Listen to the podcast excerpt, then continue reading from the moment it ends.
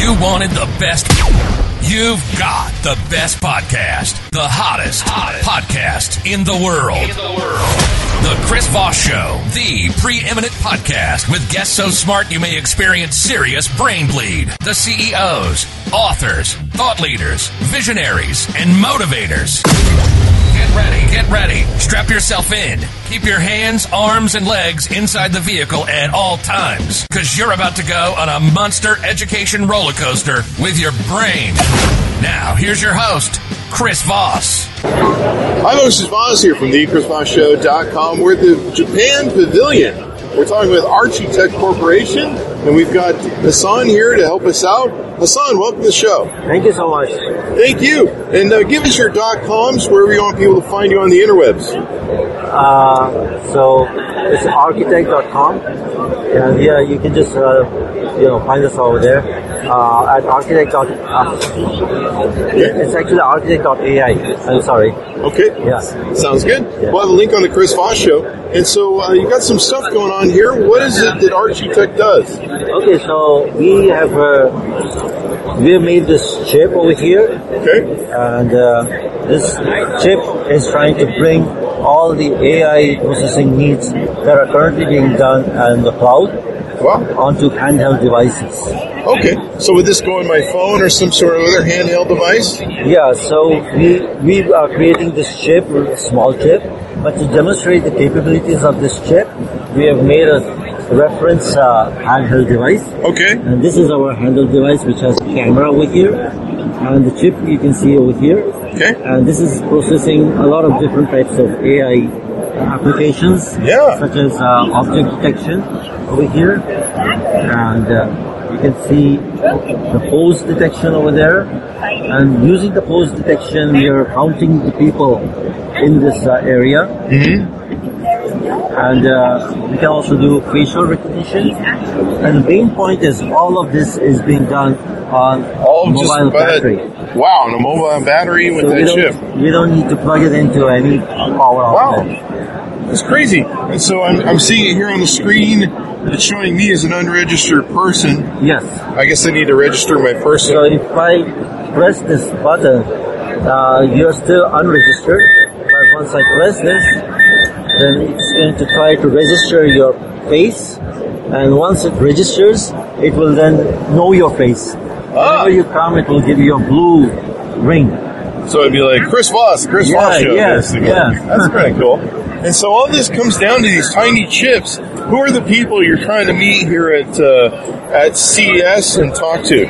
Yes, we want people who would want to embed these chips in their devices, and there are a lot of people who are trying to make such intelligent devices. So tho- those are the people we want to partner with. Definitely. And so uh, I can see it doing distance maybe too. Is that as well? It does distance. Yeah, it can do distance. It can also uh, identify trains. It can identify people. That's crazy, man. It's crazy, and it all comes down to just one little chip. Yes. And so you got to work with manufacturers for like phones. Yeah. Uh, this can be used in a phone because right now most of the uh, phones don't have AI capabilities. But if uh, a phone manufacturer is interested, we can supply this chip, which can be embedded into the phone. That'd be And awesome. can use the ba- battery itself and the camera of the phone. Yeah. So I can see a whole stack of chips that they've got right there. You, I guess, have for sale in the back there. Actually, no, no, Okay. because the chip is coming. The chip itself is coming out in two, three months time. Okay. So this is a prototype. Okay. Uh, this actually is not a chip. It's Oh. chocolate. But Oh, it it's chocolate. Then so this is a giveaway.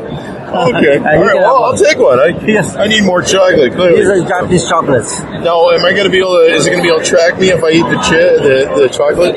Probably. it There will you go. recognize you eating the chocolate. So, uh, what other applications maybe haven't we touched on? These are good for.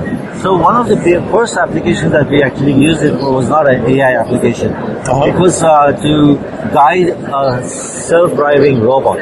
Oh wow! Yeah, so that kind of application is also possible. We use lidars to get uh, the surrounding data, and with that we were able to uh, guide the robot's path. And this we were able to make for uh, our first customer who was Toyota Industries, and they wanted this solution a chip. that could, you know, self-propel their uh, self-guided vehicle, which is a robot. Yeah. It's wild what they can do with everything nowadays, huh? So, uh, what do you see this technology becoming uh, the future? I'm seeing some things where it, it takes and measures human beings, their faces, Their their faces, arms. their arms. Yeah, that's the pose of the human being. Yeah. So Could cities use this as like seeing how pedestrians are moving in their city or something like that? Yeah. So it can be used for crowd surveying, you know, uh, seeing anomalies in crowds. You know, there could be some stress points that need to be observed. So instead of, you know, collecting all that data feed, uh, AI can just sort out everything and if it sees something that's out of the unusual, then it alerts the, the user. Otherwise it just throws away the data. You don't have to store all that data.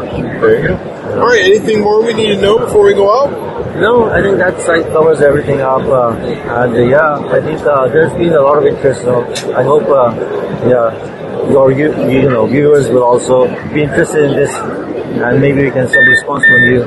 There you go. Well, thank you very much, Hassan. We really appreciate it. Yeah, thank you so much. Thank you. Yeah. And thanks to my audience. Come check them out at the Japan Pavilion at Eureka Park at CES 2023.